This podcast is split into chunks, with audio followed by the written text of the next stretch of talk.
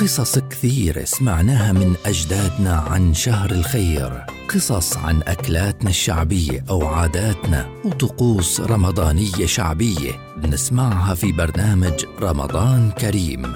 رمضان كريم برنامج رمضاني يصحبنا فيه الحكوات حمز العقرباوي خلال شهر رمضان في مثل هذا الموعد عبر أجيال.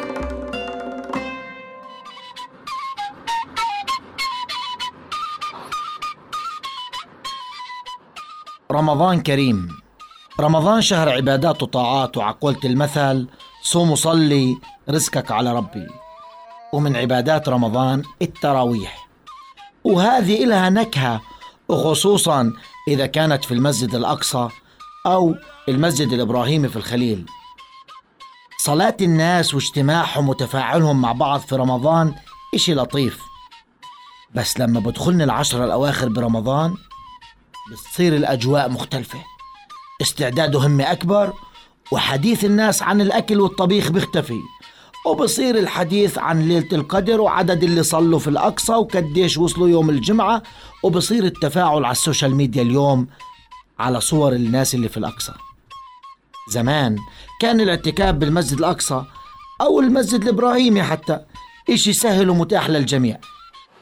بس مع الاحتلال وسياسته صار الاعتكاف مجازفة.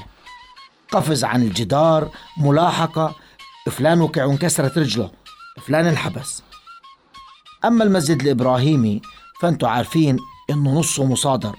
التقسيم الزماني والمكاني.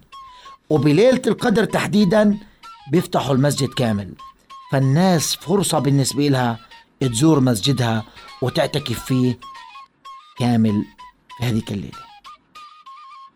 من مظاهر الاعتكاف الجميلة بتشوف كبار السن هم مصرين يصلوا عشرين ركعة وبعد كل ركعتين بصيروا يمدحوا. صلوا عنا بالعدنان الركعتين اللي بعدهن أبو بكر الصديق رضي الله عنه. الركعتين اللي بعدهن الفاروق عمر بن الخطاب رضي الله عنه. وهيك بذكروا الخلفاء وبصيروا لما ينتهوا العشرين ركعة وطبعا الاعتكاف في ليلة القدر في المسجد الأقصى إشي مختلف كليا. والكل بسارع ليكون هناك وينال الثواب ثواب الاعتكاف والرباط. ورمضان كريم.